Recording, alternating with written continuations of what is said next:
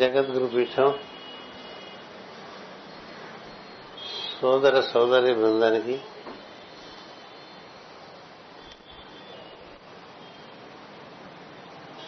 శుభాకాంక్షలు.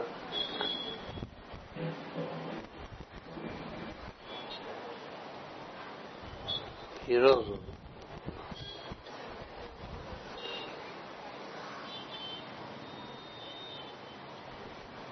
పాల్గొన పౌర్ణమి అవటం చేత హోళికా పౌర్ణమిగా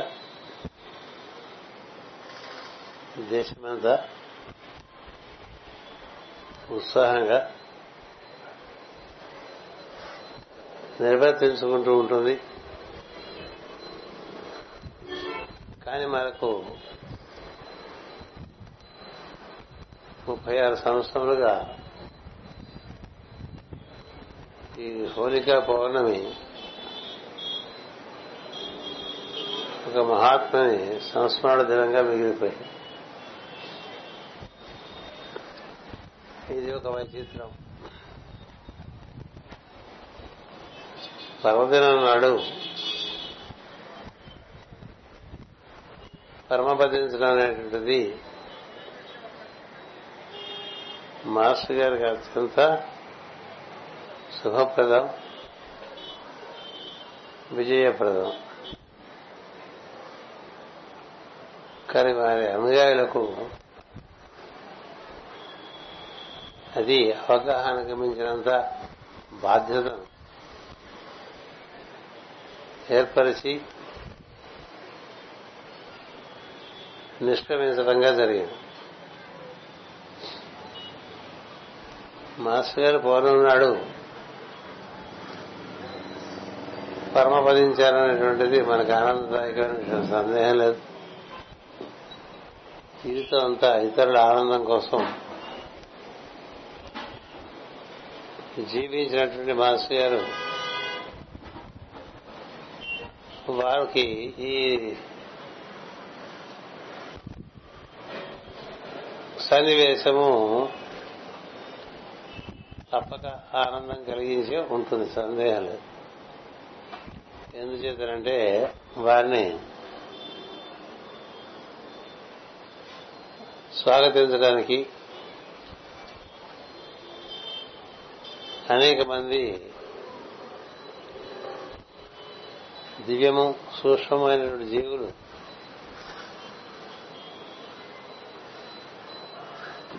ఏతించి సరైనటువంటి సమయంలో కృష్ణమాచార్యుల వారిని తెచ్చేసుకున్నాం అని వారు బహుశా హోళికా పౌర్ణమి చేసుకుంటారు. మనకి అది ఒక బాధ్యతగా ఏర్పడి వారు అందించిన మార్గంలో నడిచేటువంటి కట్టుబాటుకు మనందరం పూనుకోవలసి వచ్చింది. ఒక తండ్రి మరణించినప్పుడు తన యొక్క బాధ్యత పెరుగుతుంది. సద్గురువు పరమపదించినప్పుడు అతని అనుయాయులకు బాధ్యత పెరుగుతుంది. అంత ముందు వరకు తండ్రి ఉన్నాడని, గురువు గారు ఉన్నాడని కొంత అలర్చిలరుగా వర్తిస్తున్నటువంటి వారందరూ కూడా బాధ్యత పడవలసి వస్తుంది. రామునికి జనతనంలోనే తండ్రి పరమపదించాడు. కృష్ణుని కూడా తండ్రి లేడు, తనతో పాటు ఇక్కడ కారాగారంలో ఉన్నారు కదా. పాండవులకు వాళ్ళ తండ్రి యొక్క వినికిడే కానీ ఎన్నడూ అంత బాగా చూసింది ఏమీ లేదు. మనకి ఇలాంటి కథలు ఎందుకు ఇచ్చారంటే భారతంలోను రామాయణంలోను భగవద్గీత యందు జీవితంలో చిన్నతనంలోనే తండ్రి మరణించినప్పుడు బాధ్యత పడి తండ్రి ఆశయాల్ని మనం నిర్వర్తించాలి. అలాగే ఒక సద్గురువు దేహత్యాగం చేసినప్పుడు తన వంతు బాధ్యతలు తాను నిర్వర్తించాలి. నిర్వర్తించడానికి కావాల్సినటువంటి స్ఫూర్తి ఉన్నవారే అనుయాయులు. ఏ స్ఫూర్తి లేని వారికి అనుయాయత్వం అనేటువంటి స్థితి కలగదు. అందుచేత ఈ ముప్పై ఆరు సంవత్సరాలలో మనం అందరం ఎంత బాధ్యతగా పెరిగాం. ఎంత మాస్టర్ గారికి మనం ఉపకరణమయ్యాం అనేది ప్రధానం. ఎవరికి వారు బాగుండటం కాదు, అందరూ బాగుండటానికి మనం ఏం కృషి చేశామనేటువంటిది పరమపదించినటువంటి తండ్రి కానీ గురువు కానీ వీక్షిస్తూ ఉంటారు. ఎందుచేతనంటే అలాంటి వారు బాగా శిక్షణశుద్ధితో బాధ్యతలు నిర్వర్తిస్తూ ఆటుపోట్లను తట్టుకుంటూ అకుంఠితమైన దీక్షతో చేయవలసిన కార్యములు చేసుకుంటూ ముందుకు సాగినటువంటి వారందరికీ కూడా తనకు ఎలాంటి స్వాగతము పరలోకమునందు పలకబడినదో అదే స్వాగతానికి సద్గురువు చాలా ఉత్సాహపడతారు. అందువల్ల వారి పరమపదించడం మనకి ఒక మహత్తరమైన బాధ్యతను ఏర్పరిచింది. వారి ఆశయాలను పరిపూర్ణం కావడానికి చేయవలసిన కృషి చాలా ఉండగా మాస్టర్ గారు లేరనుకునేవాడు, మాస్టర్ గారు ఉంటే నాకు మందులు బాగా వేసేవారు, నాకు సలహాలు ఇచ్చేవారు, నాకు సరైనటువంటి దాంపత్యం ఏర్పడి ఉండేది, సకల పిల్లలు పుట్టేవాళ్ళు, వాళ్ళకు కూడా అనే పేర్లు పెట్టేవారు. ఇలా తమ గురించి ఆలోచించుకుంటూ ఉంటారే వారెవరు సన్మార్గంలో నడిచి వెళ్ళేటువంటి అవకాశం తక్కువ. మాస్టర్ గారు మన ఇంటికి ఎన్నిసార్లు వచ్చారు, మన ఇంట్లో ఎన్నిసార్లు తిన్నారు, మహాత్ములు ఊరకరారు మహాత్ములు అనే పద్యం అంచేత మన ఇంటికి వస్తే బాధ్యత పెరుగుతూ ఉంటుంది. ఇక వస్తే సంబరపడిపోవటం కాదు, వస్తే బాధ్యత పెరిగిపోతుంది. ఎవరింట్లో అడుగు పెడితే వారింట్లో మాస్టర్ గారి యొక్క ఆశీర్వచనే కాక మాస్టర్ గారి యొక్క బాధ్యతలో కొంత భాగం అక్కడ పంచబడుతుంది. ఆ బాధ్యతలు ఆ విధంగా నిర్వర్తించుకుంటూ ఉన్నప్పుడు ఆ సాన్నిధ్యం వల్ల పెరుగుతూ వస్తూ ఉంటుంది. అందుచేత ఈరోజు మనకి చాలా పునః పరిశీలన చేసుకుని ఆత్మల ఆత్మావలోకనం చేసుకుని ఆత్మ విమర్శ చేసుకుని ఆత్మోన్నతికి గురు సాన్నిధ్యానికి మరింత మనం చేయవలసింది ఏమిటి అనే ప్రశ్న వేసుకుని వారు అందించినటువంటి మాస్టర్ శ్రీ ప్రార్థన ఉదయం సాయంత్రం వారు అందించినటువంటి నిత్య జీవన అంతర్యామి సాధన అవి చేసుకుంటూ వారి గ్రంథములన్నీ కూడా చక్కగా పఠించినటువంటిది నిజంగా ఒక సదాచార సంపన్నుడైనటువంటి శిష్యుని బాధ్యత. సదాచారం అంటే పెద్ద పెద్ద అంచులు ఉండేటువంటి పంచలు కట్టుకుని చాలా పెద్ద పెద్ద అంచులు ఉండేటువంటి కండువాల మీద వేసుకుని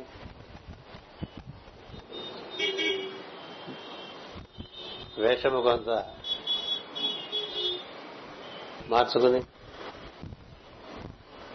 భాషణ యందు తమ ప్రత్యేకత అందరికీ తెలియాలనే ప్రయత్నంలో కొంత అసాంస్య భాషణ, తనను గూర్చి తాను పొగడుకోవటం, ఇలా చేయటం అనేటువంటిది సహజంగా లోపల జీవుల్లో ఉండేటువంటి స్వార్థమైనటువంటి బీజం అలా నిర్వర్తిస్తూ అందరి ఉన్నతి కోసం వారు ఏం చేసేవారో మనం కూడా అదే చేయాలి. వారు నడిచి వెళ్ళినప్పుడు మన మధ్య వారు ఎలా జీవించారో అలాగే జీవించే ప్రయత్నం చేయాలి. అనుకరణ కాదు కావాల్సింది, అనుసరణ. అనుకరణ కాదు అనుసరణ. వారేనాడు ఉదయం కానీ సాయంత్రం కానీ ప్రార్థన మానలేదు. మనం ఉదయం సాయంత్రం మానకుండా ప్రార్థన చేస్తున్నాం. ఆయన అందరూ ఎందు నిండి ఉన్నటువంటి దైవాన్ని దర్శిస్తూ వారికి తాను ఏమి చేయగలనో చేయగలరో అదే చేస్తుంటారు. తమకు చేత కాని పనులకు పోయిన పోలే. సమయం ఎప్పుడు వృధా కాకుండా ఉదయం లేచినటువంటి వ్యక్తి రాత్రి పదకొండు గంటల వరకు ఏదో ఒక కార్యక్రమంలో నిమగ్నమై ఒక మెరుపు వలె పనిచేస్తూ ఉండేవారు. అలాంటి వ్యక్తి ఒకరు మన మధ్య సంచరించి వెళ్ళినప్పుడు మనకు వారిని కూర్చున్నటువంటి స్మరణ వచ్చినప్పుడు ఈ విషయాలన్నీ గుర్తొస్తుంది. ఆయన గురించి మన ఊరికి గొప్పలు చెప్పుకుంటే లాభం. మా నాన్నగారికి మా గురువు గారికి అన్ని గోల్డ్ మెడల్స్ వచ్చినాయంటే నీ సంగతి ఏంటని అడుగుతారు.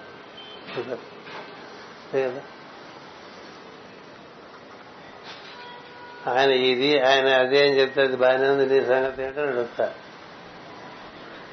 అందుకని గురువును అనుసరించడం ప్రధానం.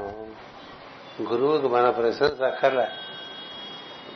ఎందుకంటే ఆయన ప్రశంసింపబడినటువంటి లోకాల్లో ప్రశంసింపబడుతూనే ఉంటారు. చెప్పే కదా, ఆయన ఒక పరంపరలో భాగంగా దిగొచ్చినటువంటి వ్యక్తి. శ్రీకృష్ణుడికి మెడలో ఒక ముత్యాల హారం ఉందని చెప్తారు.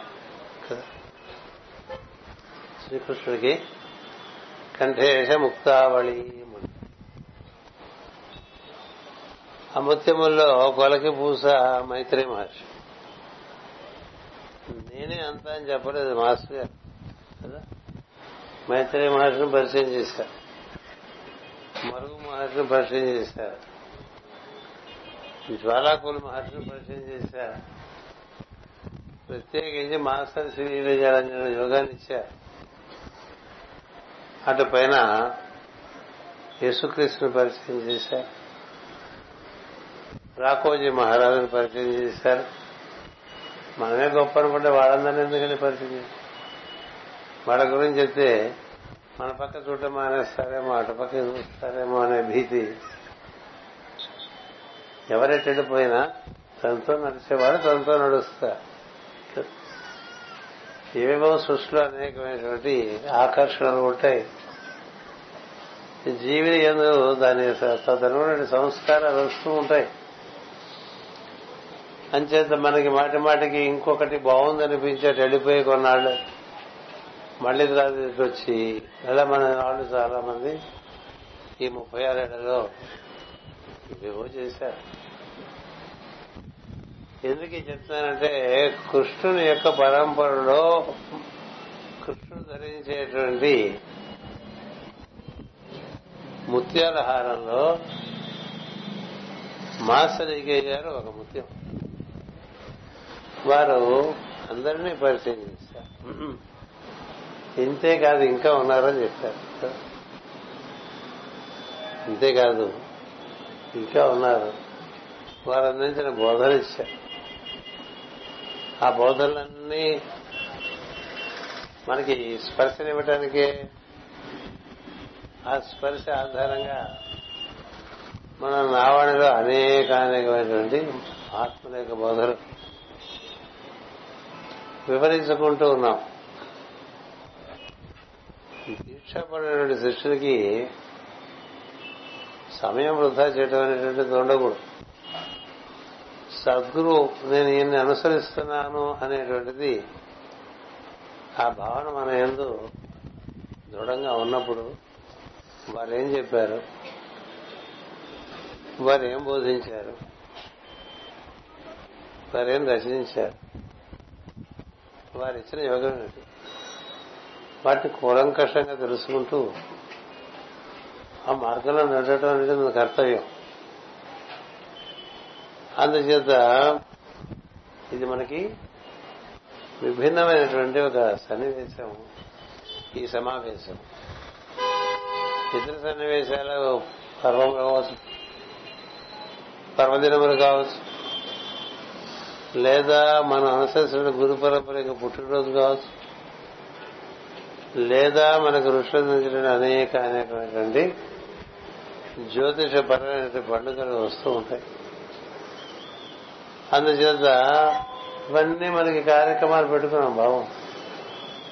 కానీ ఏది నిత్యము స్థిరముగా నిర్వర్తించుకుంటూ ఉంటామో అది ఒక్కటే మిగతా అన్నింటినీ పండిస్తుంది.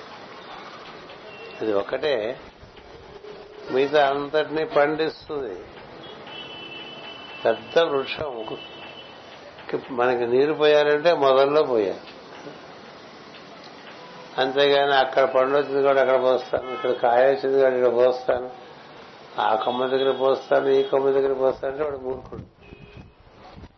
ఏది మూలమో దాన్ని పట్టుకోవాలి. అందుచేత అలా మనం నడవలసినటువంటి అవసరం ఉన్నది. అలా నడిస్తే ఆ పరంపరలో ఉండే మహాత్ముల యొక్క సాన్నిధ్యం వలన మన స్ఫూర్తి పెరుగుతూ ఉంటుంది. ఒక సద్గురువు ఒక ముఖద్వారం లాంటిది, ఒక దివ్యమైన లోకంలో ఆ ద్వారాన్ని పూజలు చేస్తూ ఉండిపోతే కాదు,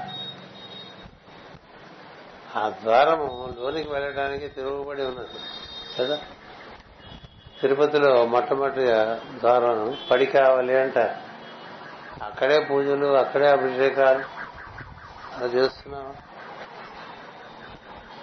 ఎంత వీలుంటే అంత దగ్గరగా వెళ్ళాలని కదా ప్రయత్నం చేస్తాం లోపల. అలాగే మాస్టర్ గారు చూపించిన దారిలో వెళ్తూ ఉంటే అఖండమైనటువంటి విశ్వ విజ్ఞానం అంతా కూడా లభిస్తూ ఉంటుంది. అనుభూతి చెందుతూ ఉండొచ్చు. ఈ లౌకికము పరిశ్రమలతో కూడినటువంటి సమకాలికమైనటువంటి విషయమైనది క్రమంగా తగు మాత్రమే ఆసక్తి ఉంచుకుని దాన్ని పెంచుకుంటూ మనం వెళ్ళటం మన బాధ్యత. అది గుర్తు చేయవలసినటువంటి ఒక బాధ్యత ఉంది కాబట్టి అది ఈ విధంగా గుర్తు చేయడం జరిగింది. ఇది నిన్న సత్యబాబు గారి అబ్బాయి వివాహం సందర్భంలో అక్కడ ఆవిష్కరింపజేసినటువంటి బుక్ మార్కులు అవి మాస్టర్ గారు ఈ విధంగా చెప్పారు. భారతీయ గృహస్థ ధర్మము దేవుని కుటుంబములకు ప్రతిబింబము. అందరి పరస్పరత్వము, పవిత్ర ప్రేమ, త్యాగము ఇందు ప్రతిబింబించును.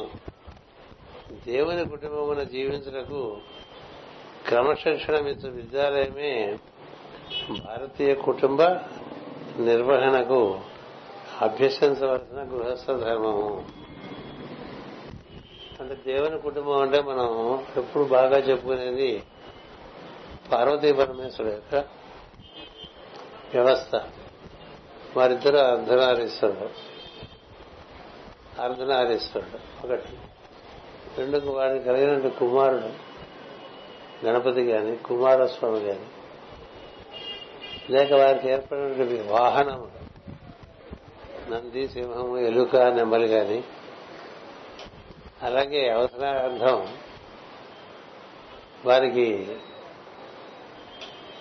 దిగి వచ్చేటువంటి కాలభైరవుడు చిరభద్రుడు కాళి భద్రకాళి ఇలాంటి వారందరూ కూడా ఎంతటి అన్యోన్యంగా ఉంటారో మనం తెలుసుకో. మన కుటుంబంలో మనకి ఎంతంత అన్యోన్యత ఉన్నది అనేటువంటిది అది ఏర్పాటు చేసుకునే ప్రయత్నం కోసమే వివాహం అని మాస్ గారు చెప్పిన విషయాన్ని ఆవిష్కరించారు. ఈ సత్యబాబు మాస్టర్ గారు ఒకటి వేసినప్పుడు నాది కూడా ఒకటి ఇవ్వండి సార్ అని, అదేమిటో చెప్పలేదు, నన్ను ఒకటి రాయమన్నా. నేను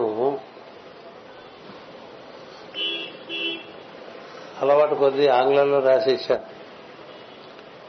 marriage is the most sublime sacrament that unites and సింథసైజెస్ the male and the female energies into one harmonious state. భార్యాభర్తలు ప్రకృతి పురుషులకు ప్రతీకలు. ప్రకృతి పురుషులు ఏ విధంగా ఒకరికొకరు సహకరించుకుంటూ ఈ సృష్టింతా నిర్వర్తిస్తున్నారు,